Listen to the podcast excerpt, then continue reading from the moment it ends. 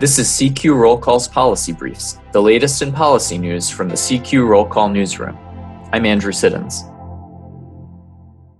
Vice President Mike Pence offered a stinging attack line in Wednesday night's debate with Democratic presidential nominee Joe Biden's running mate, Senator Kamala Harris.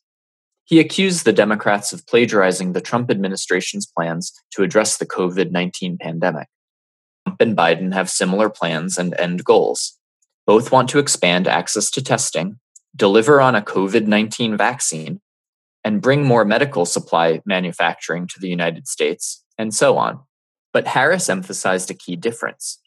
Biden has a strategy that focuses on a nationally driven response, and he would more readily follow advice based on what's known about the disease spread. Public health experts tend to agree with those points.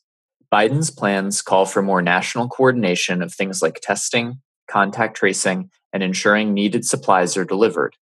While the Trump administration has provided funding and supplies, it often leaves it up to states how they are used.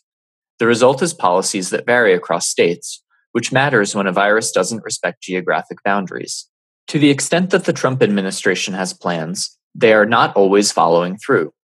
While the administration at first urged states to adopt social distancing measures to slow the spread of the virus, it then encouraged reopening before transmission levels were low enough to do that safely. While the administration has improved testing capacity, experts say it's not being approached in the most effective way. A vaccine may be delivered faster than anybody could have imagined, but states may not have the resources to distribute it. Biden says he will listen to scientists and let them communicate with the public. By contrast, the White House has sometimes blocked federal officials from testifying before Congress or conducting interviews, and they've tried to block scientific communications that reflect poorly on the administration's response.